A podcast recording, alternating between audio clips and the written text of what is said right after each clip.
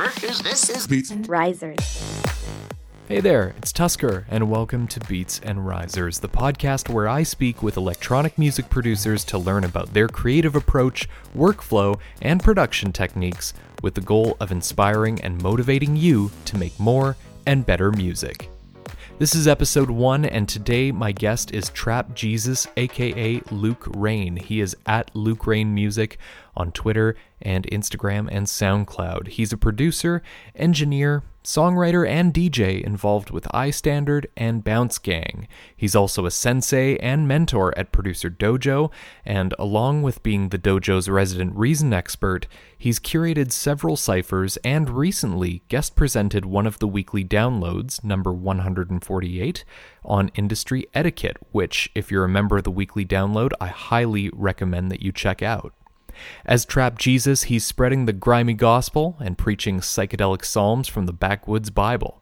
As Luke Rain, he's swinging big katanas and dropping heavy bass across electronic genres. And you can hear his track Katanas on Ill Gates Presents The Class of 808, Volume 3. In our conversation today, we talk about speeding up your production workflow with timers, the necessity of reframing your focus as a producer, how industry events have been a game changer for his life and career, and much more. So here it is, my conversation with Trap Jesus, aka Luke Rain, on Beats and Risers. Trap Jesus, aka Luke Rain, welcome to Beats and Risers. Thank you for joining me today. Hey, thank you, and you're welcome.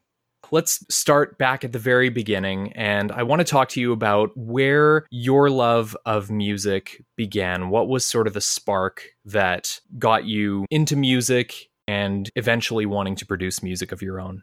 Man, how early we want to start on this question? I mean, when I was like 2 and 3, my dad was blasting Huey Lewis and the News, hearing those great vocals and harmonies and guitar and sax solos. I started learning all the words to the songs. And I remember for first grade, my mom always loves to tell the story how I showed up and sang their track, Working for a Living. And in the first verse, first day of first grade, the first verse of the song I choose to sing at Show and Tell says, damned if you do, damned if you don't. Supposed to get a raise next week, and no damn well I won't. Working for a living. And apparently just all the parents' jaws drop and they're all looking at my mom like, side eye. So then we go back that far. You know, when I was 5, I got a little Casio keyboard for my birthday that I love jamming out on a little bit. I never really learned it, but I love the dog sounds and the lasers and the lion roar on it, you know, on the pads. All about the presets on those Casio keyboards. Hey, amen to that. And they had the little, you know, they would play like Chopin or Mozart or Beethoven if you put it on the demo mode, and it would be like Mozart playing and then just like arf, arf, arf.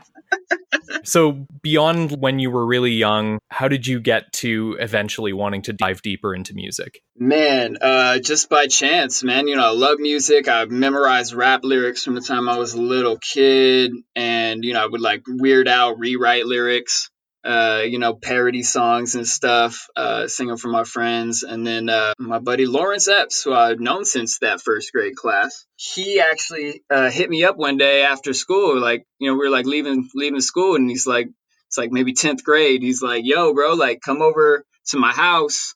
I got this program called Fruity Loops, and he had a Fruity Loops demo.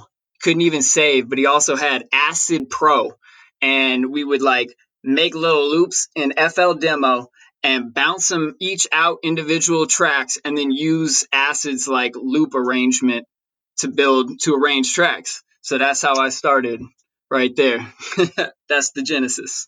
Wow. So how long ago was that roughly? Oh, man. I mean, to really date myself, that was 18 years ago. Wow. So nearly 2 decades really in music production. Yeah. So you produce music as Trap Jesus and also as Luke Rain. What is the difference between the two aliases for you, and how did they come about? I'll just continue the story where I left off. I started soon after I started making my own beats. I had a little beat CD, you know, my first like 10, 20 beats, whatever it was. And I gave them to a couple of friends. And then I'm riding in my friend's car and he says, oh, you got to check this out. Press this play. It's my beat. And then some dude rapping on it. And it turns out it was his friend, another dude. Both of these guys still good friends of mine. But he's like, yeah, man, we're rapping. We're making a rap CD. You know, think this song is going to be on it. And I was like, shit, if they can do it, I can do it. So I started writing my own raps. Me and my buddy, he went to his parents and asked for, like, got his Christmas and birthday presents put together and got like an Mbox and Pro Tools and a mic. And we started recording, and I had the same little setup. But then years, you know, fast forward after that, years later, I'm doing my solo thing, rapping as El Agua. But nobody can figure out how to pronounce that shit. And somebody I was talking to at the time about music business was like, well, what if you just use your name? And I was like, nah, I don't want to use my government name. They're like, well, what's your middle name? I was like, Rain. And they're like, wait, what? Your middle name is Rain? I'm like, oh, damn, I never thought of it like that. Luke Rain. Boom. And so Luke Rain was born. It was my rap ego. It was my rap moniker for like a hot minute, you know? Luke motherfucking Rain had stickers everywhere. But then after like a hot minute of making my own beats and being the rapper and playing a ton of shows in Seattle and the surrounding area, kind of got tired of it. And that's like right when I found out about this company, iStandard, who it was at my first ASCAP Expo way back in 2013, and iStandard blew my mind. They were putting on producer shows where you get up and you play 5 beats that you cut down to a minute. So you get like a 5-minute little hit 'em hard, and what's the best you got? And they had like real industry judges, like A&Rs and famous producers sitting right there in front of you, giving you direct feedback. And I was like, holy shit, I need to be a part of this. It's like the musical elevator pitch almost. Yeah, pretty much, man. And I was like, wow, these guys are getting feedback. Like, I've just been doing this shit in my basement. Like, you know, by the time I, like, get on the stage, I can tell if people like it. But, like, it'd be so dope to, like, play people my beats and get advice. You know, it was way before I heard of Producer Dojo and linked up with Ill Gates and really got, like, coached. But the fact that I found that really had a big impact on my life, because iStandard not only like really accelerated my production learning with all this great advice and the community I found there. A bunch of people were my best friends, came from that community, and my greatest mentors in my life. Shout out to Jay Hatch and Don Dinopoli and Sis over there at iStandard and the whole team, everybody. Too many people, you know, that worked for the company and that I met through the company to even name. But I was at one of their battles in 2016 in LA. It was the Beast of the Beats, their big year-end finals. It was in LA that year. And I win my first round matchup, which was dope because the year before I got smacked by my homie in the first round. He basically embarrassed me. It was great. Guy's still a friend of mine. Shouts out to Dom P. But then I get off stage after winning the first round in 2016, and this dude's like, oh my God, you're Trap Jesus. You know, since I quit rapping, I quit cutting my hair and shaving, and all of a sudden I had this like budding Jesus look. And this guy's like, oh, he made a rap beat. He's Jesus, it's Trap Jesus. Oh shit. And everybody started calling me that. And for like 5 months, people kept like, it was a joke online.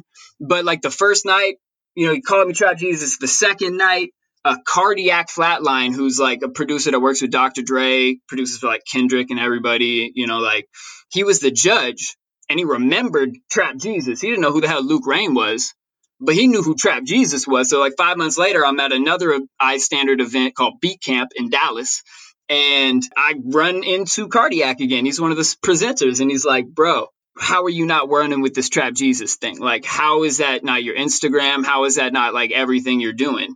It's such a good brand. You have to run with it. And I'm like, oh my God, like this dude who has done everything I already want to do in the music industry is giving me personal advice. I'm going to take it. So I sat down in a chair in a corner and literally like typed in Trap Jesus related Instagram names for like 20 minutes till I found What Would Trap Jesus Do was free.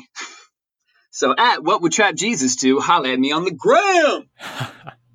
Wow. So that was like, you kind of fell into it basically. But I mean, if it stuck for half a year and people are still like, how are you not Trap Jesus? Like everyone's calling you that. Yeah, so I said, okay, I got the IG, and then I got a logo. Shouts out to the one and only Levitate for doing the graphics on that. He doesn't even do graphics for other people anymore because he's too busy making his own killer stuff that we made a blog article about if you want to check it out on producerdojo.com. And then, shouts out to iStandard again. So after, this is just a couple months ago in early May, I'm sitting there back in L.A., back at another iStandard event, back at ASCAP Expo, and I play my beats dead last. Everybody got like 2-3 minutes of talking after their 5 minutes of music. These people straight up went on, and these are like one of them's Amadeus, makes beats for Puff Daddy and all his artists. Another one is the head of Urban at ASCAP, and another one is Gary Leon at A&R at Atlantic, and all of them are giving me the advice, bro, the stuff you're playing is really good, but it doesn't make sense with Trap Jesus. This whole set of music was stuff I was making for the dojo, because that's what I was working on at the time. So I had all this EDM stuff, some dubstep, some glitch hops, some future bass, all this stuff I'm experimenting with right now that I'm really proud of the music, but they're there's a disconnect between the name and the sound. And I was like, damn, I could have come with trap stuff and this wouldn't have even been an argument right now. But I was all good, because they just gave me 10 minutes of free airtime on the mic in a crowded room full of my peers saying Trap Jesus 50 times, all right, free advertising. Thanks, guys.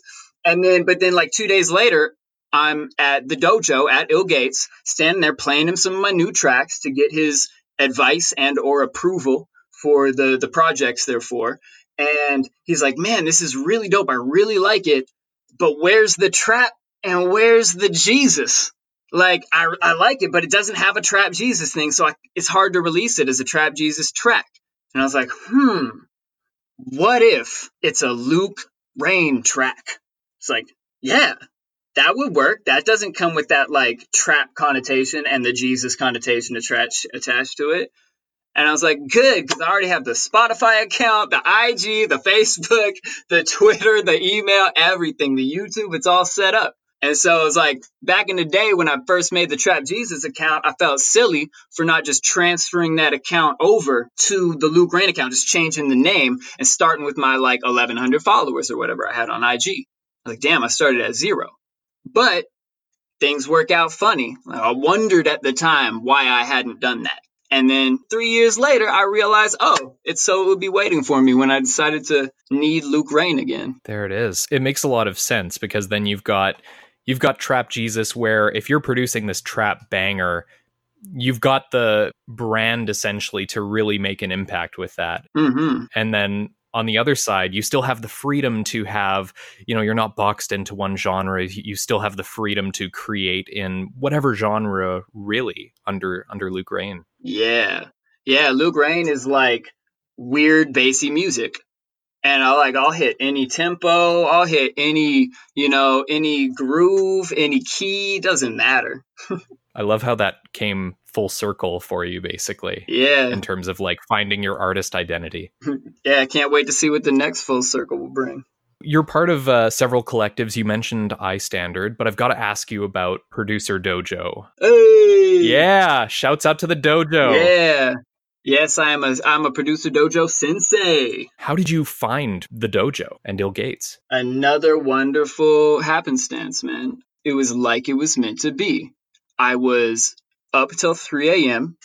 on a studio session, trying to make beats, trying to make songs, trying to experiment with new stuff, and feeling stuck, feeling blocked, feeling I'm not, no matter how many YouTube videos I watch, no matter how many articles I read on blogs, I'm still not accelerating as fast as people I see, kicking my butt in beat battles.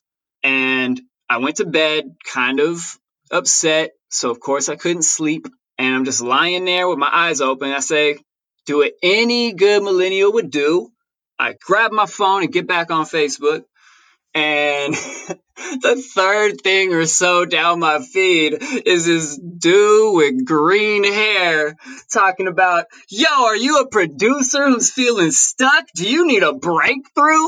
Do you need to figure out how your workflow could work better for you? Well, I've got a seminar. It's a webinar. It's free. It's tomorrow. Duh, I'm going to do that. And by the end of the, I think it was the breakthrough workshop, by the end of the breakthrough workshop, I had taken like 9 pages of notes. And then he gave, you know, what's of course like a great, you know, breakdown of what the dojo offers. Like, damn, if they give this much for the free. And then he's talking about the weekly download plus the classes and the feedback. And what really got me, that EDM cookbook. That's, oh my God. Like, you know, I think that's maybe one of the most underrated pieces of content in the dojo, which is why we just reorganized the dojo in the belt system to make sure that before anybody's even like allowed to start trying to release on the mixtapes, on the label, you have to have gone through all of those recipes with a mentor, gotten some advice, and so that you understand all those building blocks. Because that, oh my God, you know, not to mention the relationships. Man, I'm just waxing poetic about Producer Dojo. Feel free to guide this rant any direction you would like. Changed my life. Yeah, and my experience mirrors yours. I found the dojo through a Facebook ad as well, and I tried producing on my own, and I would quit in the middle of tracks every single time because they don't sound the way that I would imagine they would sound on the radio or in the club or in my head even, right? And it's through that practice and through that repetition and just knocking down those roadblocks that we put up inside our own heads that you can actually make some really cool stuff. And yeah, the dojo's had a really positive effect on my production as well. Yes, you said knocking down the roadblocks in our own heads. Preach, my dude. That's a gem right there. Since joining the dojo, you've become a sensei, as we mentioned earlier. And in your time in the dojo, you've curated a couple of the mixtapes. Tell us a little bit about the general concept for listeners who maybe aren't familiar with the Producer Dojo ciphers or mixtapes. The ciphers are our first step, the first stage of getting your music out to the public through the Producer Dojo umbrella. Obviously, you know, people release tracks with their own SoundClouds and their own Spotifys as they choose. But to release through the dojo, we want you to go through the steps. So, you know, you start out as a white belt. You know, once you hit that, you know, do the whole getting started, do your first lesson, you get that yellow belt. Then you complete your first song with, you know, at least it doesn't have to be a good song, but you have to complete a full arrangement with some sensei feedback. You know, that's your orange belt. Then you complete all of the EDM cookbook recipes, all 4 of them, with feedback. That's your green belt. Once you get green belt, you're eligible to start shooting for these mixtapes, right? And so every month we put up a new theme. We did a partnership with Splice, and it was we got 150 samples that Spider Hound, our head of A&R, he went through a lot of Splice and found a bunch of dope samples that covered a real wide genre and tempo and key range and, you know, different types of sounds. And everybody had to make their song using only those tracks, only those samples. You know, you could add vocals if you felt like it. But it's like, you know, a challenge like that, right? And Spider Ham was the curator of that one. And he goes through giving feedback, you know, round after round of feedback to all the people who are participating in the cipher and you know, gets them closer, helps them polish the tracks until the point where there is a deadline. And if your track is past the threshold of quality that the curator has set for him or herself, it's that point where they'll make a cut. And usually anywhere between like 15 and 20 something tracks will get selected, and that curator will cut them into a mix and put them out on SoundCloud under the Producer Dojo SoundCloud. And then that links back to every, you know, person's page. Everybody's promoting it. It gets us heard by each other's fan bases, which is super dope, and the dojo's fan base as well. Let's talk about the mixtapes, the ciphers that you curated, because there were 2 of them. Yeah. So both of them I fell into on accident, like everything else, just being in the right place at the right time. We had a sensei call. We do like monthly calls of the sensei team to get on the same page. And we had one where the week is right after the weekly download, and the download ran really late. I think it was Mr. Bill was on that week. So it was like they were just it's such a good episode, they didn't stop. So it was a little late, so some of the senseis couldn't get on the call. So there's only a couple of us on there, and Dylan's like first order of business is, I am swamped, guys. I have been off way more than I can chew. I just got a couple more things on my plate, and this cipher is going to kill me if I have to do it all. And I was like, is there anything that I am not qualified to do? And he's like, no, you can do all of this. I was like, okay, I'll do it. So the moral of the story is, if you want bigger roles, show up and offer to help people who are busy and do the kind of things you want to do. Add value. And then the other one, the same thing. Dylan had started that one as well, right around the same time. He had planned to start them both, and they, you know, it was like they were just two ciphers away from each other. So he got a whole bunch of really cool stuff offered to him right then by, you know, stuff outside of the dojo. It made sense, you know.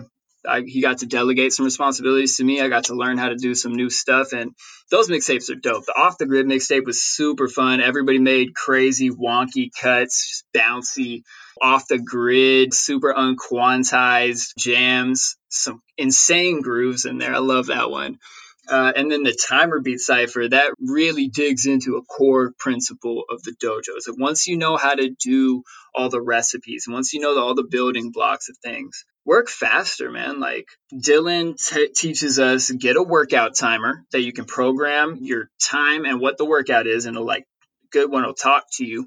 And so you could like program it like 5 minutes, make chords and melodies, 5 minutes, make bass lines, 5 minutes, make build-up drums, 5 minutes, make drums for the drop, 5 minutes, make bass for the drop, 5 minutes, make melodies on the drop. And then in 30 minutes, I've just put together the entire build-up and first drop of a song. At this point, I have an important decision to make. Does this suck or nah? If it sucks, no worries. I just only spent 30 minutes on it. If it's dope, well, shoot, I got it started real quick. Now I can spend the rest of my studio session finishing it instead of starting it. So the Timer Cypher, everybody had to put in their initial beat. They had to video themselves in under 2 hours making the entire thing and bouncing it out. You really had to work quick to make this a compelling concept, or else the senseis, we would say, nah, that's not going to work. Just try a new timer beat. You know, if it really wasn't coming together as a concept. And that was dope because so many people got to just try to work faster, and a lot of people had to try multiple beats. I actually did multiple beats. I just didn't turn the first one in because I was the curator at that point. So it was like, you know, I was like, well, I already know I don't like this beat. I'm just going to start another one right now. And the second one I made, I really liked. So that one became the Time Is Nigh eventually after a whole bunch of reworks. Nice. And that really illustrates what the dojo is all about, and just providing a structure and a framework to work off of. Sometimes making those constraints can make all the difference in the difference between getting something done, even if it's not at all what you imagined, versus sitting there stuck trying to make the perfect thing. Oh, yeah, man. You bring up some great points there, bro. I stopped imagining what I was going to make as much. Like hardly ever do I sit down with like an idea. Usually I'll like get ideas for like a lyric or a pre-drop vocal that would be dope, and I'll like write it in my phone or like, and maybe make a voice note.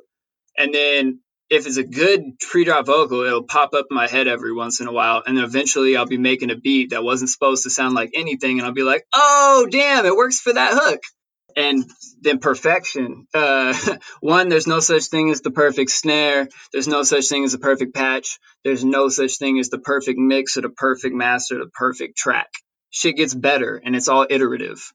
Work on making it better, and then bounce it out, and wait a little while, and do something else. And then if you get some good advice from a sensei or a friend, or you just listen back and you hear something better, you know, make it a little better. And then at a certain point, just realize that I'm only as good as I am today. I'm only as skilled as I am today. And I have no reasonable expectation to be any better than I currently am. And this song is a reflection of that. There are things in here that I'm doing well, things in here I know I can improve on, things in here I don't even know I'm doing wrong because I haven't learned about that concept yet. So take it as an honest representation of what I can do for today, hopefully get some good advice on it, and move on to another project where I'll learn a whole new set of lessons. And if this is such a dope idea that 6 months from now, it's still bothering me that I never finished it, I can come back with 6 months worth of skills and actually finish that track. Like, I do that all the time. I'll go into, I have folders on folders of unfinished sessions. I'll be like on an airplane or at an airport, somewhere where I can't really do real production. And I'll just start opening these files. What was this one? What was this one? I did that on the plane the other day on my way home from LA. And I found like 7 beats in an old folder. I'm not sure when it was from, but I just 7 beats that I had started and never finished. And I've got a few places that want me to give them beats for sync licensing this month. So I'm just going to finish all of them and then figure out which folder they each belong in. And thank God I waited, because I couldn't do the mixes that well 6 months or a year ago. And I didn't have anywhere to put them.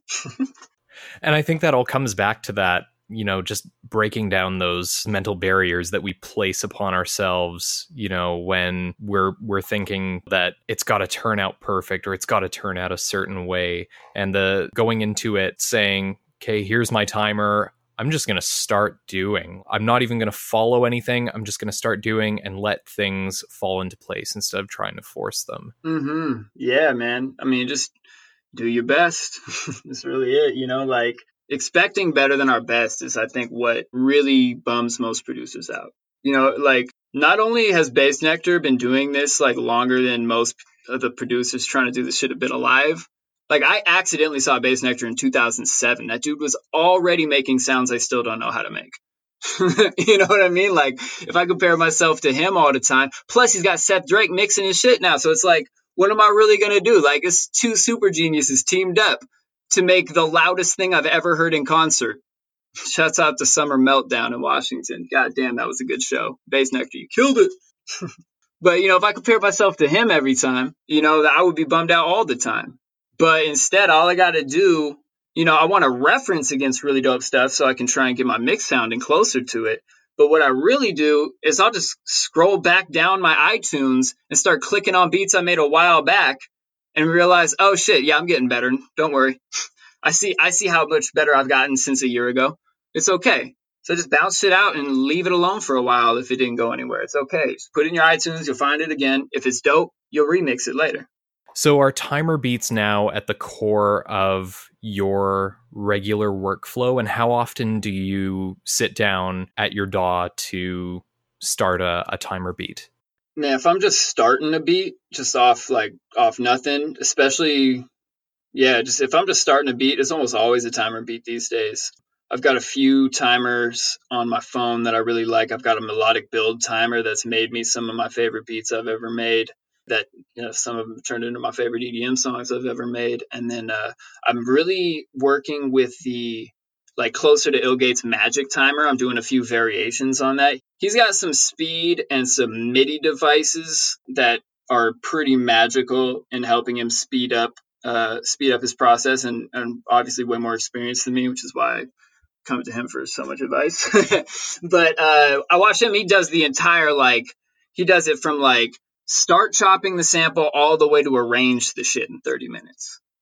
I have one timer where I chop the sample and then another one where I pre-chop the sample. If there's an intricate amount of chopping that I want to do to a specific sample, I got to get the chorus over here and that one word I know about and kind of arrange the track, then I'll just do that beforehand and then start the timer once I have those chops going and just start with make a bunch of loops out of this chop. But then other times I'll just be a little more cavalier about it, throw a sample in, start my chop a sample one and just time myself really quickly. It kind of depends how much I care about the sample really. But yeah, so to actually answer your question, I probably make 3 to 5 timer beats a week right now.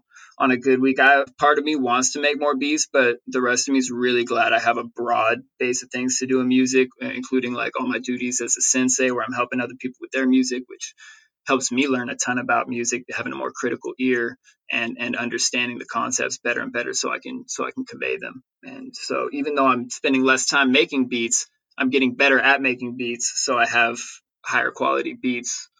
And I make them way faster with timers. So it evens out, you know what I mean? And I'm probably still coming out ahead, even though I spend less time starting beats now than I used to. I spend a lot more time finishing beats, and I have like 10,000 unfinished beats on my hard drive. So if I ever run out of inspiration, I just go raid that folder. I have aptly named Sample Farm. What do you do if you find yourself feeling creatively stuck, or if you find yourself distracted or losing focus when you're in a session? If I'm with other people, I usually like take the session outdoors. Trying to be like, hey guys, let's all go for like a little walk outside. If we're at my house, just like into the backyard. I got a nice little yard, a little lawn and a garden back there. So it's like pretty chill. Maybe smoke a bowl or something, you know, just get the conversation back up and then walk back into the studio with fresh ears. If I'm by myself and, you know, a track falters like that, you know, I just kind of let it go at this point, man. I just put the pause on it and start doing any of one of the 10,000 other things that you have to do to be a successful music producer.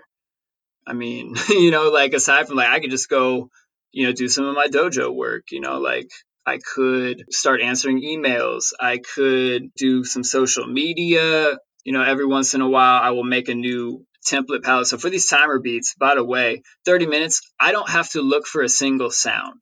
Otherwise, this would be impossible.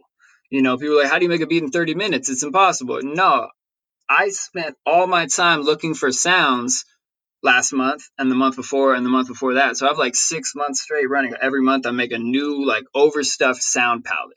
It has tons of drum kits, bass and 808 sounds, tons of instruments, you know, keys, pads, leads, all sorts of shit. And I just make a different set of sounds that I go each month. And now I can just start a beat and it's like, which month's palette do I want to start with? February's dope. Let's go. Shouts out to February. It has a bunch of sounds I made with Vaden, another dojo rock star ninja. Shouts out to Vaden. Right on. So, and I love the idea of, you know, rather than trying to make the perfect palette or the perfect template, maybe just trying something different for a month, because you can even guide your own musical progression based on whatever you're feeling when you're gathering samples or when you're gathering presets and doing sound design, things like that. I love that. Mm-hmm. I mean, yeah, use yourself as your own, be your own curator.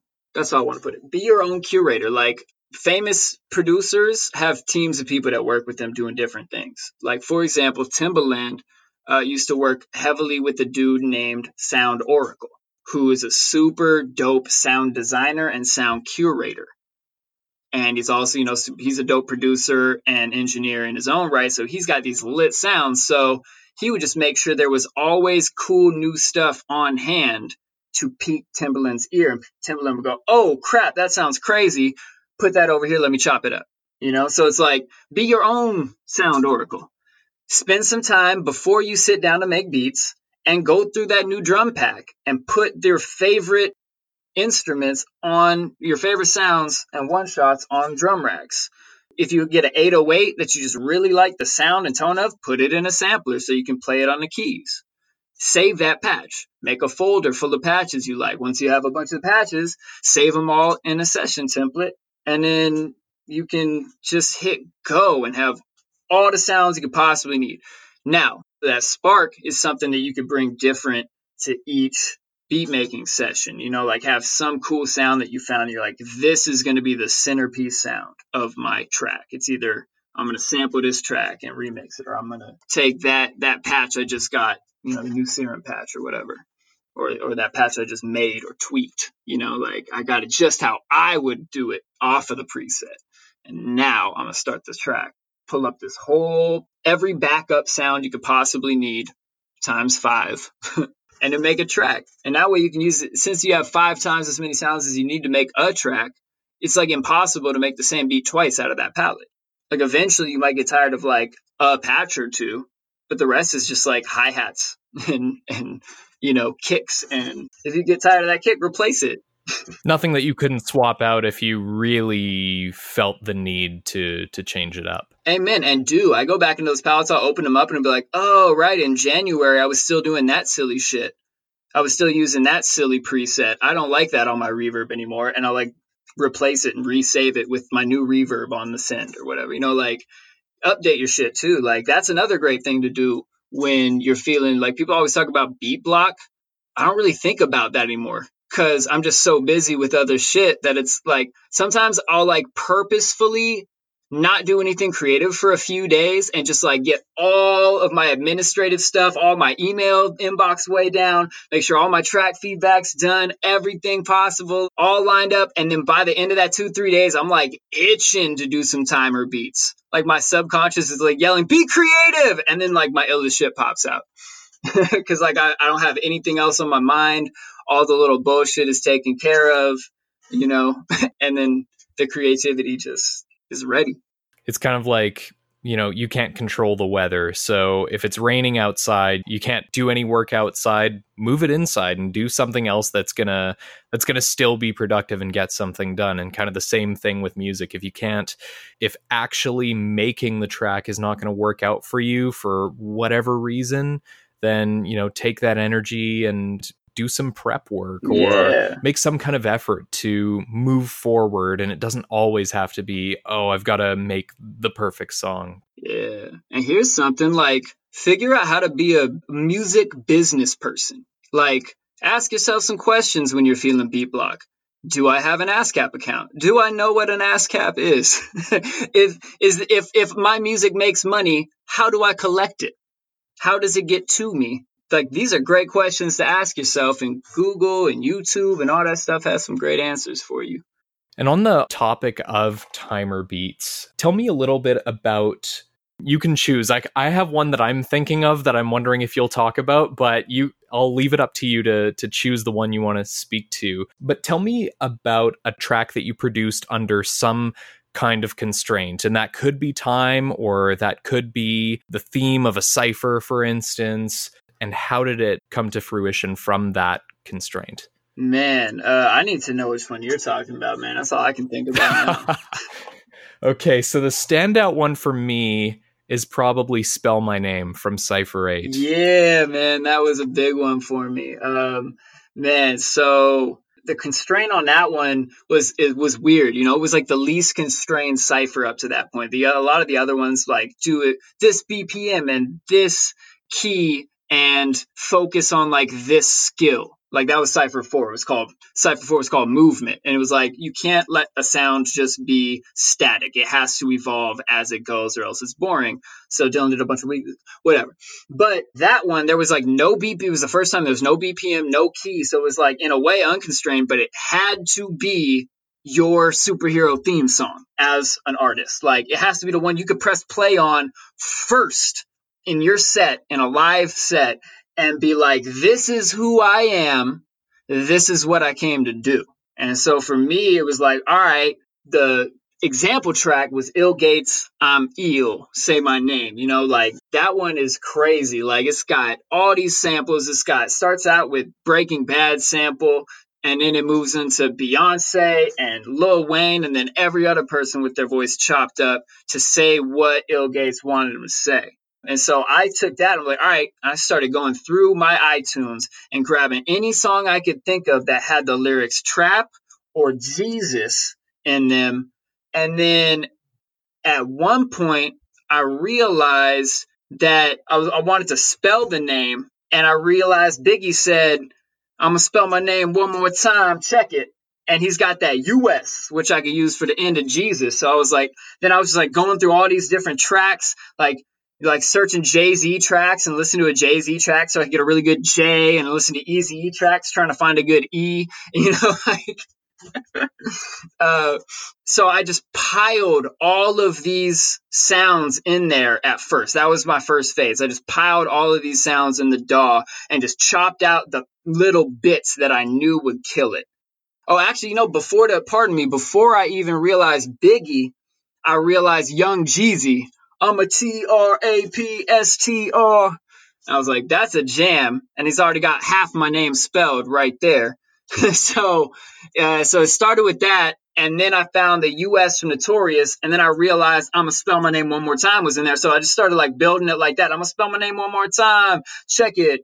TRAPJESUS. And so I had that little chunk. And then I started putting, you know, like the Jesus Walks chunk together, having the Jesus as the response in the different notes, and then trying to find different things that would work in between the Jesuses for the call, you know, and like just putting together, and then I had like leftovers. So, you know, so that kind of makes the verse and the drop, you know, the Trap Jesus spelling is the drop and the other part's the verse. And as Dylan teaches us, you have three reasons to have a section in a song: to cause tension, to give relief, or to throw a curveball, you know? So the release is given by that drop, spelling the name. The tensions are caused by, you know, the verse having a little less that we know is leading back to it. And then you have those extra samples lying around that you don't know what to do with that are a little different. And you make different sections out of those. That's your bridge. That's your outro right there. So, you know, it's about just kind of like any of this. You pile a limited number of sounds together and say, what can I make out of this? And then once I had all that lined up, then I was like, I already have half of the beat, the hi-hats, the snares are mostly in there. So it's like I already knew where a lot of this stuff was just because it was contained in the samples. And so then I just had to augment with a few, you know, heavier drum sounds, the 808. I don't think I actually used any synths at all in that whole track. I think it was pretty much just all wave samples. Damn. That's amazing. Yeah. Like I love the track. And when you listen to it, you hear this rich tapestry is kind of the best way I can put it, of just sample after sample. But it's fun hearing the story about where you found some of them. Some of them you can kind of identify, but I didn't realize that you pulled the spelling from all those different tracks. Yeah, I'm trying to remember who I got the real E. The E I was trying to get from Easy E didn't really work. And I got it from somewhere else, but it's completely escaping me. But whatever, I did sample Star Wars, and I did sample T.I., and I sampled Tupac and Biggie and Jay-Z and Jeezy. Man, so I'm a hip-hop head, if you could tell, that loves EDM. So that's how a lot of my stuff is really set up. Hey, I hope you're enjoying this conversation with Trap Jesus, aka Luke Rain. I just want to take a moment to ask that if you are, I'd really appreciate if you'd leave a written review on Apple Podcasts. Reviews on Apple Podcasts are a great way, especially with this podcast being new, to help build some momentum. So if you're enjoying the show, please take a minute, head on over to Apple Podcasts, search for Beats and Risers, and leave a review. Thanks so much, everyone, and now back to my conversation with Trap Jesus, aka Luke Rain. What advice would you give to a new producer, specifically as something that they shouldn't do, or a piece of advice that they should ignore? Oh, man, I mean, kind of what we've been talking about, really, like, avoid perfectionism and speed up. Ill Gates loves to use this pottery class metaphor that I had heard like once before, but the way Ill Gates used it in that breakthrough workshop really stuck with me, and it's part of the reason I really knew I needed to sign up for the class of 808. But he said, like, imagine a pottery class. Everybody on the left side, you're graded only on quality. I only need to see one pot at the end of the semester, but it better be perfect if you want an A. Everybody on the right side, you're graded only on quantity. 50 pots is an A, 40 pots is a B, etc. At the end of the class, who had better pots? What do you think? I'm thinking it's quantity. Boom, because you've been in the dojo.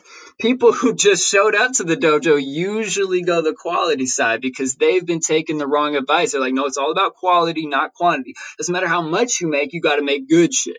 That's a strategy for releasing, not for writing. Write everything, write every day, write faster than that, write more than that. Then you will start to come up with some stuff after you've made like hundreds of attempts that is like actually kind of dope. And somewhere in the middle there, you'll come up with some really good ideas and a bunch of crappy ideas, and it's okay. None of your mixes will be good yet. So then like a couple years in, once you've really been studying your mixing and really getting your chops down, then you can like go back and look at those old ideas and go, oh, this one worked. But just like you gotta put in the quantity before you get to the quality. You need your 10,000 hours. They all gotta be quality hours. If you were half-assing it and on Instagram most of the time you were quote unquote producing for those 10,000 hours, you're mostly just like a master at looking at thirst traps.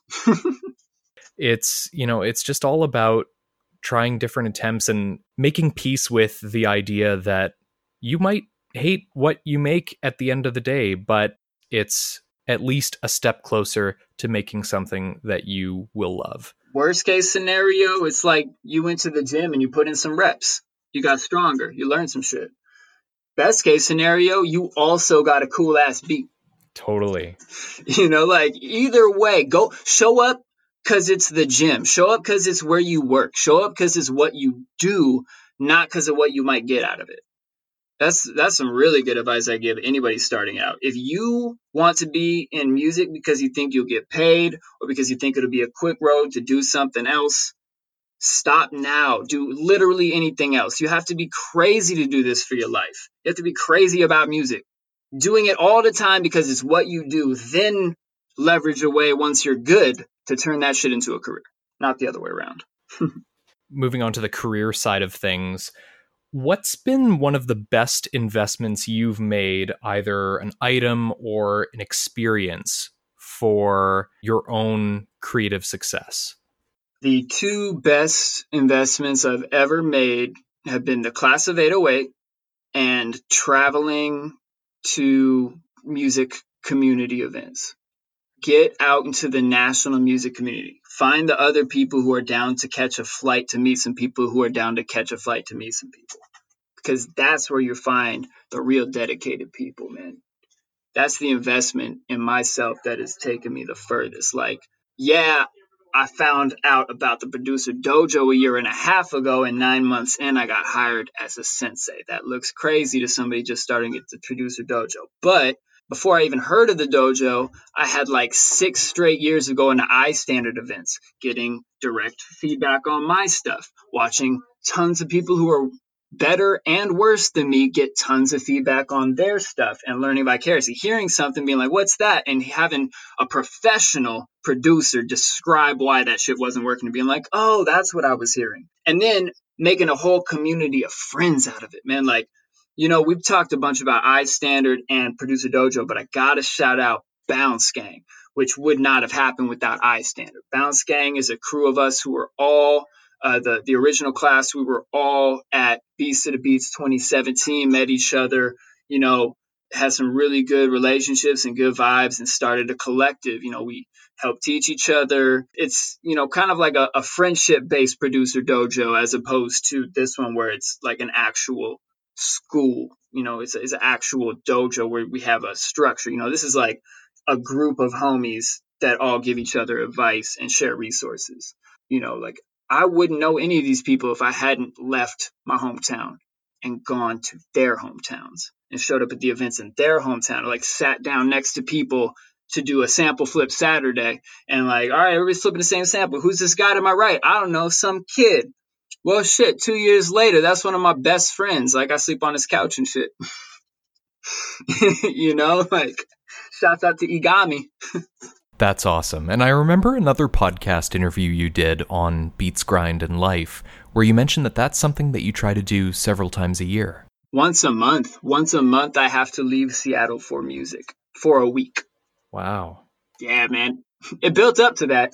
You know, first it was like, well, man, I can afford to do this one thing. Oh, I can afford to do one more thing. Hey, I'm going to definitely do that thing again next year. Hey, I found out about another thing. I'll do that every year too. And then it just kind of grew from there. You know, all of a sudden I had like 5-6 events I definitely wanted to be at. And I was like, all right, well, what can I do in the month with no event? Oh, I'll just go down to LA anyways. I got a bunch of friends there now because I kept showing up for all the events. I'll just go down to Atlanta because they're having a writing camp that I got invited to when I was down there at some other events. And then because I'm going down to Atlanta, I'll hit up that person I met when I was there for a different event and ask them if I can DJ at their event. And all of a sudden, like half of my plane ticket got paid for by that DJ gig, all thanks to networking. That's cool. So it's kind of a snowball effect, you know, putting yourself, the value of putting yourself out there and just giving something unfamiliar a try, going someplace where maybe you don't even know anyone, but you just know the fact that everyone's super into music the way you are, and just making those connections and getting to know people and seeing where the journey takes you. Yeah. Amen. And you said something like getting to know people. A lot of people look at networking as like business card collection, you know. But coming from a guy who has like 1,000 business cards in his studio and never looks at any of them, that doesn't matter. What matters is who did you become friends with? Like, show up and find the people you would be friends with anyways. And then it turns out you're also super passionate about the same niche hobby, music production. How lit. Or even better, they're a singer or a lyricist or somebody else who can, like, you know, no matter who they are, it's synergy, man. Like, I've been having this conversation with a lot of my students lately, and like I had a great conversation with Dante the other night on one of our video sessions, and he was asking, you know, he wants to start getting back out there, and what's a good balance? I was like, man, get out there as much as you can at this point, because you've spent the time to get your music to a place that's really solid, and a time in your life where you've had to, you know, be around home a lot more, and you've decided that's the perfect thing to do. But now you're thinking about it, it's time to get out there. Get out there and meet as many people as you can. Find all your people, because that's synergy. Because if they're working on something that you're a part of, well, you're not working on it. You just doubled your output, assuming you're also working on something else at the same time. Or even if you were sleeping and they were working, you were getting shit done. Well, you got rest. That's crazy. Synergy. Toward the end of our time together, we have our segment called The 808, which is 8 answers on 8 questions. I love it. So I'm asking these same questions of every guest, but yeah, we'll jump into it. So question number 1, what book has had the most profound impact on your production or your creativity? The War of Art. The author talks about the difference between being an amateur and being a professional. And the amateur shows up when they feel like it. The professional shows up no matter what and does what they do. There is a great book. It has like a little quote from some famous person and then like 1 or 2 pages elaborating on why that's super dope and how it fits into the theme of the book. And so it's like real dope, quick read given to you in little bite-sized bits. But one of the great quotes was like some famous, you know, writer from like 100 years ago was once asked, do you write when you're inspired or on a schedule? He says, oh, only when I'm inspired. Luckily for me, that's every day at 9. It's like, you know, if you show up every day to do your craft, that's going to be when you're there for it. You know, that's going to be when it's there for you. I love that you said The War of Art. That's been a book that's really helped me push back against what the author Stephen Pressfield calls the resistance. And the thing that I like about The War of Art is that instead of just saying, you know, anyone can say, well, if you want to produce more, just go and sit down and produce. But this is something that really everyone knows, that you just need to sit down and produce. But I like the way he takes that and essentially writes in a way that as you read it, it's meant to break down that resistance. Whatever thought pattern you have going on that is holding you back from actually getting down to the studio and sitting down and actually doing something, he's written it in such a way that it's really meant to break that down and get you in the mindset of telling yourself to break that down. Yeah, his presentation is killer. I like how you put that. I hadn't thought about it that way, but yeah, you're totally right. He really does put it in a way that like breaks down what he knows is your own resistance's next objection to what he's saying. It's beautifully done. And I love how he shows you how your resistance gets projected on the people in your life. And we think, oh, well, it's my parents, they're doing this, or it's my girlfriend, or it's my, you know, my job, or whatever it is. But you know who also has parents and significant others and employment? Every other musician who ever did anything. Like, this is a human constant, and everybody who made it somehow. So how am I in my way, and how am I tricking myself into thinking that it's somebody else's fault? Because as soon as we get the picture that it really is coming from us, the resistance, and it really is our choice, then it becomes possible to break that pattern. It's all about recognizing it. Mm-hmm. Yeah, he shows it beautifully. And shout out to Spider Hound at Producer Dojo, who had recommended that book to me, because that's been a huge help. Dope. Shouts to Spider Hound. Love that dude. Question 2. If you had to give a TED Talk on anything, but it couldn't be related to music production, what would it be about and what would we learn? Man, gratitude. it would be about gratitude for sure. I heard it. I've been coming towards gratitude like a lot lately, like the last few years, like realizing that, you know, that being grateful is just better. But then Carlos Santana, I was watching a Santana interview, and he said the phrase that really tied everything together, which puts a bow on the whole concept. He said, you know, people are seeking happiness, but it's not possible to experience a state of happiness if you're not first experiencing a state of gratitude. If you're not grateful for what is, if you're feeling entitled, at a loss somehow, like you're owed something, you're not happy. And most people feel ungrateful in some way most of the time. And when you see people like, you know, you could take the same person in a different circumstance, they'd be happy or unhappy. You take a different person in the same circumstance, you got one happy one, and unhappy one. One of them can say, all right, well, that shit happened. What am I going to do next with my life? And the other one's like, why did this happen to me? It shouldn't have. And you're stuck in the past on some timeline tangent that doesn't really exist, you know, from before you got in that car accident or whatever. You know, your little fender bender, you could woe is me all day, have it ruin your week. Or you could be like, well, shit, good thing I have insurance. Moving on. Back to the studio. I'll catch a bus. Yeah, and it's all about reframing those ideas, and wherever we're at in our lives, reframing it and feeling gratitude for the things that we do have, because everyone has their struggles and things that they have to overcome. But at the end of the day, we're all incredibly lucky. Even if you just have a really basic computer, basic DAW, just to have the outlet to create beats and to make music. And the fact that it's so accessible, it's never been more accessible than it is today. We're incredibly fortunate and lucky to have that privilege. Amen. Amen. And people think that the world's extra crazy today. I think we just like see more crazy shit because of the internet. But look at all the dopeness that the internet brings you every single day. You get to keep up with friends you would have lost touch with, hear about music you never would have experienced, you know, see crazy cool videos and listen to this podcast right now. Goddamn, blessings on blessings. All about looking on the bright side. Woo! Yeah, I mean, be realistic, but like then accept what happens. Like, okay, this is real. I agree. This is part of reality. This is what I'm going through. What's my best way through it? What can I still be grateful? Well, I'm still breathing. The sun's still shining. You know, like there's a couple of things baseline that if you can see and breathe, you're doing pretty good. Like find like that's a baseline gratitude. You know, like I'm grateful I'm still breathing today, even if it's a rough day. Today was a really good day. I had a couple rough moments, I guess, but I was still breathing the whole time. I'm good.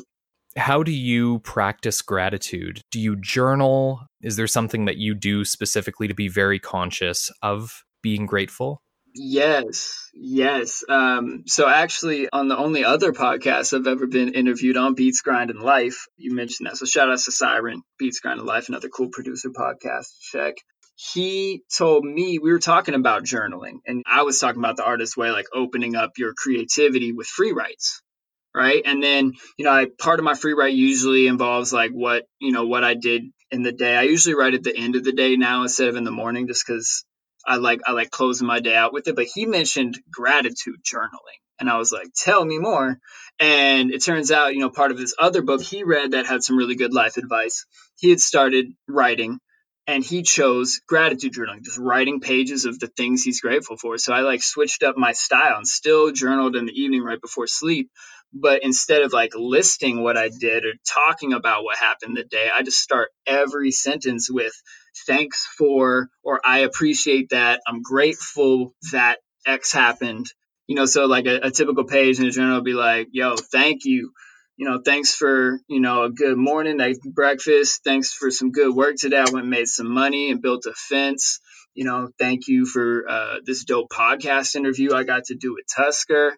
And thank you for the beats I'm going to make after I get off this interview. Thank you for, you know, the dinner I'm going to eat super late at night because I'm a night owl like that. You know, like, and then at the end of every page, I don't know where it came from. I completely forget. But my buddy, Kevin Stanley, who I met at the first ASCAP expo I ever went to, told me he read in this book. This dude said, secret to like gratitude, reset your brain is say out loud 3 times, Thank you. I have no complaints. Thank you. I have no complaints. Thank you. I have no complaints.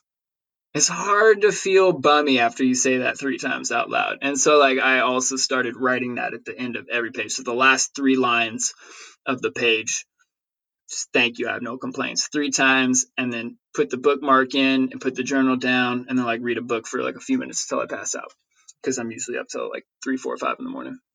Question 3. What is your favorite key and tempo to produce in? Yes, and all. All of the above. I have yet to find a tempo. I've got a folder open on my thing of beats I've been making lately. You see, there's 100, 174, another 100, a 120, a 98, 150, another 100. You know, I've been doing a lot of stuff at like 160 to 164 lately. But really, like, I've got stuff at every tempo. Like, I've done DJ sets where I just go like through the whole tempo and like start back over where I was at the beginning. Just like keep slowly speeding up all night until I'm slow again. Question 4, dream collab. If you could collab with anyone that you haven't already worked with, who would it be and why? I'm gonna say Bassnectar, man. That dude, you know, I catch his live sets like every couple of years since 2007 now. So it's like he's the first EDM DJ I ever got to see spin live. The first person that like really broke my brain with music in a way that I couldn't quite explain and never quite left me. And then aside from that, on the hip hop side, it'd be really cool to work with like Timbaland or Pharrell or something like that. That would be really dope. So many people, man. So many people. Question 5. This goes back to what we were talking about, constraints a little bit. If you could only use 2 VST instruments and 3 VST effects to make a track from, what would you choose and why?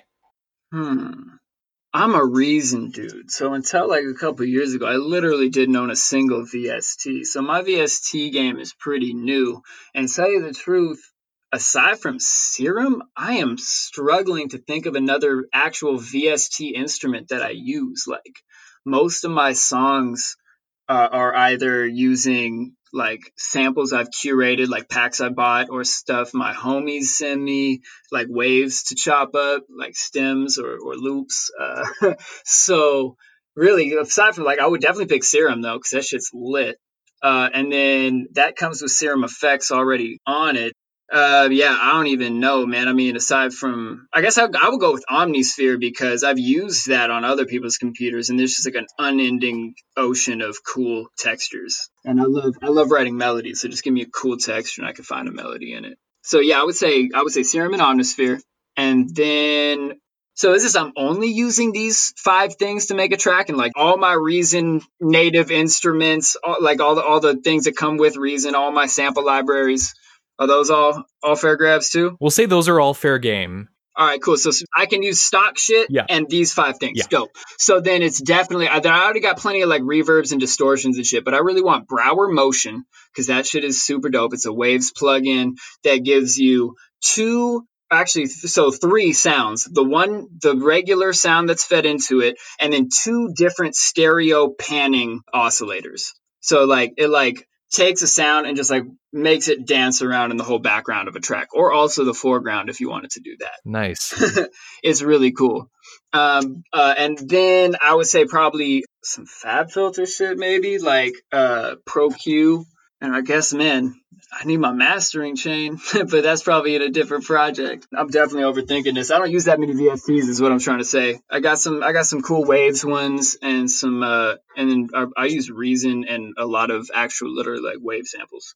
Because Reason does come with a lot of built-in instruments that I think even Propellerhead makes some of those available as VSTs for other DAWs too, right? Yeah, they've started doing that. Yeah, super smart on their part, because really, honestly, that's one of their best qualities they have, is that they have an actual super dope library of VST-like instruments. They're just not VSTs. You can only get them with Reason. So a little bit of a side question, but how did you come to using Reason as your DAW? All right, so shouts out to Budo, because if you go check the credits for Macklemore's 2017 album, Gemini, or his 2005 album, Language of My World, you'll see this cat Budo all over the production credits. I went to high school with his little brother, and at that time, Budo was all about Reason. And so his little brother, Gabe Karp, learned Reason from his big brother. And then me and my buddy were making beats like on FL and Acid. And then we met up with Gabe and he was showing us Reason. We're like, damn, that's crazy. And then somehow we talked our school into like giving us the video lab for a session for a class and like getting some money to buy a lab license of Reason for like 6 computers and started making beats like 3 hours a day in senior year. Nice. And you've just kind of followed the progression of Reason from that point onward? Yeah, Reason replaced FL in my setup at that point. Like I also got Reason put on my shit at that point. So I had like version 2.5 way back in the day, you know, got put on my computer and my, you know, the few of our computers that we had enough licenses. And then so I had that for a hot minute. And then, you know, I got like a torrent of Reason 5 for a little while, which I was like, oh, damn, it really upgraded some things. But then right after that, my brother was working at Guitar Center at the time, and he got me a good discount on the software. Like on a, well, first he got an employee copy so I could have like the 7 demo, had almost everything, and then they were like, upgrade to 8 for this much and it's real. And so I just paid the whatever they were asking, and I've had a real version since 8. And then 9.5, they added the VSTs, which is crazy. And then I was about to go like buy a bunch of VST instruments, and then version 10, they added literally 6 new whole instruments. Wow. And an entire new sound library. I was like, all right, well, I guess I don't need to buy anything now. That's a nice perk, just knowing that you've got, you know, most of the things that you need all in one spot. Oh, and then just now, there was like 10.4, an update I blinked and missed. And there's a whole new instrument, a whole new synthesizer in there that I put like 4 patches I really love into my June beat palette. And God, that shit's killing it. Like, why would I go buy stuff when Reason keeps giving me free shit for what I already paid for? Exactly. Get yourself a DAW that makes that question hard to answer. Yeah. And yo, just for everybody else out there, if y'all use Ableton or Logic or whatever you use and you love it, dope. Keep it. But Reason, for the low price of like $400 or less, will give you insane amounts of new sounds, and it slaves into any other DAW. So you can just use it as a big VST full of VSTs. They should start paying me. I talked them up so much. I really need to be a Reason rep. I'm putting that back out in the universe. I put it out there once and got somebody's email, but then he didn't email me back. So I'm putting it out there again. I want to be some sort of rep or consultant for Reason. I've been using this shit since 2002, so holla at me. All right. If anyone from Reason HQ is listening, get Luke on board. Yeah. Yeah, sorry for torrenting 5, but it convinced me to go actually buy it. So, hey. Question 6, and we've already alluded to it in our conversation, but to kind of wrap that portion of what we talked about up nicely, how do you know when it's time to finish a song versus when it's time to throw in the towel? These days, when Dylan says it's finally done and this really, really long laundry list of things I've had to fix that get increasingly more nitpicky are finally done. He's like, this is dope. We'll send it to mastering. That's what happened with katanas. Yay. So check 1. I got my brown belt. But I mean, other than that, you just gotta be okay. You just gotta be okay letting go at a certain point. Like, we can't be this precious with our music. Like, that's why you gotta make quantity, right? Like, if you've made 2 songs ever, they're literally your children. If you've made like 50, they're like your extended family. If you've made 1,000, they're like seeds you throw at a garden and see what happens. You know, hey, well, I got this pack of seeds for free. It was unlabeled. I wonder what'll grow. Let's just huck it at the dirt. You know, it's like, we got 1,000. It doesn't matter. Something will happen, right? So, like, be about that shit when you're making it, and then stop treating it so precious, because that shit really won't help. You know what I mean? You know, especially, like, because people get butthurt about criticism when the songs are that precious to them. Like, my early songs, I would get all sorts of butthurt if somebody hated, you don't like me. But now it's like, well, I've made thousands of those. You don't like that one? Cool. I'll make a couple more today. See if you dig one of those. That's a great analogy, and really speaks to that importance of being able to let go. Mm-hmm. And I totally agree with you'll maybe take the criticism more to heart on your very first things that you submit for feedback. And the funny thing is, with time and with experience, you can go back and see those tracks and be like, yeah, they definitely had a point. Like, and what I'm making now is also way better than what I was making then. Mm-hmm. Amen to that, man. Yeah, that's what I'm telling people. Like, yo, it's not about, like, especially when you're starting out, it's not about finishing tracks. It's about finishing drafts. Just make another iteration, especially if you got somebody to give you dope feedback. If you don't have anybody to give you dope feedback, take it until you really don't know what to do, the first time you really don't know what to do, and just bounce the shit to your iTunes and start a new thing. And keep doing that until you have enough to, like, start showing people, and then you start getting some feedback. First, it'll probably just be your homies, and they'll be like, that's dope, or that sucks, and it doesn't really matter. Just, like, figure out what vibes they're feeling. Just start to get a feel and get used to having people hear your shit. Great advice. Question 7. In the past 6 months, what have you purchased for $100 or less that has had the greatest impact on your music production? I'm staring at it. The Akai MPK Mini Mark II, of course, with the little joystick. Man, it's a 25-key, 8-pad, 8-knob controller with a little joystick for the mod wheel and the pitch bend. They're $99 at Guitar Center. And I recommend them to everybody. I got a little $15 case that puts you over $100, but I recommend it on Amazon. And that thing fits in my backpack and goes with me everywhere I go. Like, I've got other keyboards, I've got other pads, I've got a MIDI fighter, I got cool stuff to make MIDI out of. But this one fits in my go bag and goes with me everywhere. I love this thing. It's kind of like the all-in-one solution, especially something that's portable. That's so important if you're going somewhere and the inspiration strikes, just to be able to get that idea out quickly and efficiently. Amen. Yeah, and I love the pads and the keys, because certain things you really need one or the other. Plus, it's got a sweet note repeat and arpeggiator function that I like to use a lot, especially on the hi-hats, those like fast hi-hats. Just put it on like 30-second note repeat and just go to make sure they know I'm Trap Jesus. Question 8. If you could go back in time, what would you tell yourself when you were in your first 6 months of producing music? Man, speed up. Stop breaking up your creative flow to search for sounds. That was probably my biggest detriment, which is why I preach to everybody that should set up these palette templates, because that thing costs me more time than anything else.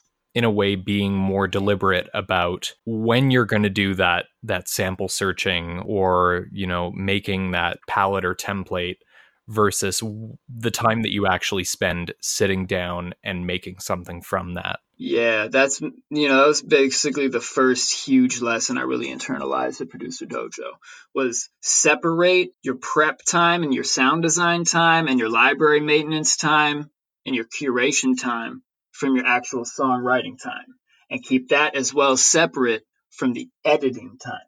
Writing and editing are meant to happen at the same time. In literary works, they're not even done by the same people. You know, you got to give that, you're an author, you write it, and you give your chapters to somebody else, and they read it and make notes and help you figure out where it makes sense and where it doesn't. You know, as a producer, we got to do the same thing. Like, even if you're giving yourself notes, like, write it, then go back and listen to it and write some notes. Like, oh, the kick is too loud. The snare is too quiet. The bridge is annoying. Whatever you want to write down. And just, like, give yourself a little checklist to go back into the dot with, just like you would if you had a, you know, a friend look it over, you know, or a mentor. I always kind of get like a little laundry list of things from Spider Hound or Dylan or whoever I'm getting feedback from. And, you know, sometimes I'll just show it to a producer homie. They're like, it's pretty dope. I just don't like that kick sample or something. It'll give me some tiny little thing. I'll listen and be like, damn, you're right. If I just switch out that kick, this beat will be way better. You know, like, but get it out there. All right. And with the 808 wrapped up, last couple questions. What's something that you want to say to listeners of this podcast before we sign off? Believe in yourself, but you got to figure out who that self is before the belief really actually takes hold. people looking for them, you know, trying to find myself, but you just got to go out and like live and follow your joy, like actually follow your joy. If something is super cool to you and you really like enjoy investing your energy into learning more about it, do that as much as possible, you know, like, and then that's, you know, that's the way to find yourself is like, where do I actually feel like I'm at home? Where do I actually feel like I'm excited about my life? And keep doing that. And if there's something in your life that you don't like, try and either figure out a way to reframe it. So you're like, well, I'm doing this because it's going to give me money, and then I'll have the money to buy that new software I need to make new records. You know, like start putting everything, like, so since we're talking about music, start putting everything in terms of the music. Like, all right, well, yeah, I don't really want to go build a fence today, but that guy will definitely pay me more for that fence than somebody will pay me for a beat today. So I'm going to go get that fence money and leverage that fence money to give me more time in the studio, to give me a trip to wherever I got to go next month, to do something musical out of town, etc. You know, just start putting that as whatever you find. And for us musicians, it's music, man. Find a way to put everything in that context and put that at the center of your world, the thing that really brings you joy. And you said something earlier, man. Everybody goes through struggles. It's something I wanted to bring up. I'm glad I thought of this to close out. I believe that life will meet everybody with a struggle wherever we are. No matter what our circumstances is, there is a struggle there. Like if you are so poor and homeless, you got nothing. Your struggle is like, how do I stay warm and eat today? And if you're super rich, your struggle is probably like, are any of these people in my life here for me, or is it all the money? So the most unfortunate, the most fortunate person you could think of have a real valid struggle in their life. And all the rest of us are somewhere in between. So no matter where you are, the struggle will find you. If you all you do is show up to job, there's something at that job that's going to piss you off and be a struggle. But if you decide to go struggle at music, the thing that you love more, put your struggle there as hard as you can. It's like Fight Club. The volume gets turned down on everything else. Who cares about the job? I got something dope to do with this job money after I'm done doing the job today. And so it's up to us to define our struggle, figure out which set of problems you prefer to solve this lifetime and dive into them. And like the Taoist philosophy says, you know the way broadly and you'll see it in all things. Like whatever you learn being a music producer, really diving into this, there will be so many things where you learn something, because really it's all people. You're learning how to deal with yourself and you're learning how to deal with others. Like nothing else really comes up that's not tied to people, you know, except for things that people call acts of God, which why I sit around worrying about that. It's happening anyways. Yeah, that's what I want to close with. Find your own struggle, the one that's worth it. And last but not least, if people want to check out your music, or if they maybe even want to book sessions with you at the Producer Dojo and level up their music game, where can people find you on the web and on social media? Man, I'm on most of those platforms. For Trap Jesus, look for at What Would Trap Jesus Do? Or, you know, you can search Trap Jesus. It has my logo, the, you know, the hair and the beard and the sunglasses and the halo silhouette, black and white. You'll know it's me. You know, search Trap Jesus, or you could look for my Luke Rain project at Luke Rain Music, or check my websites out. It's LukeRainMusic.com, or you could go to trapjes.us, trapjes.us. All right. Spelling it out one more time for everyone. I'm going to spell my name one more time. Check it. Right on. Trap Jesus, Luke Rain, thank you so much for speaking with me today for Beats and Risers. The time has flown by, and it's been awesome getting your insights on producing and just going for that speed and that quantity. Hey, man, yo, this has been so much fun for me, too. Thanks for having me on, man. Like I said, this music thing and talking about it with other music people is my favorite thing. So thank you for helping me pursue my joy today. Thank you again to Trap Jesus, a.k.a. Luke Rain, for speaking with me today. You can learn more about him and his music at LukeRainMusic.com. He's also at Luke Rain Music on Twitter, Instagram, and SoundCloud, and you can find Trap Jesus at What Would Trap Jesus Do on Instagram and SoundCloud as well. If you want to book a session and learn from him, you can do that through Producer Dojo. The address is producerdojo.com. If you enjoyed today's podcast, please subscribe to Beats and Risers over at Apple Podcasts, Spotify, Google Podcasts, or wherever you get your podcasts. Links to everything we've talked about in this episode, from plugins to producers we've mentioned, can be found in the show notes, which you can find over at beatsandrisers.com. That's beats, A-N-D, risers.com. My name is Tusker. I'm the host and producer of this podcast, and if you'd like to get the latest updates from me and about the Beats and Risers podcast, subscribe to the Tusk List. That's my weekly mailing list. You'll find the link at my website, tusker.com. That's T-V-S-K-E-R.com. Or you can follow me on social media at Tusker on Twitter and at Tusker Music on Instagram. I'd love to hear your thoughts about today's podcast as well. What was your biggest takeaway from my conversation with Luke Rain? Send me an email, podcast@beatsandrisers.com or at beatsandrisers on Twitter and Instagram. Thank you so much for listening to today's episode of Beats and Risers. I'm so excited for the conversations that are coming up on the podcast, and I really hope that you'll subscribe and tune in. So until next time, be kind to one another, go out there and make more music.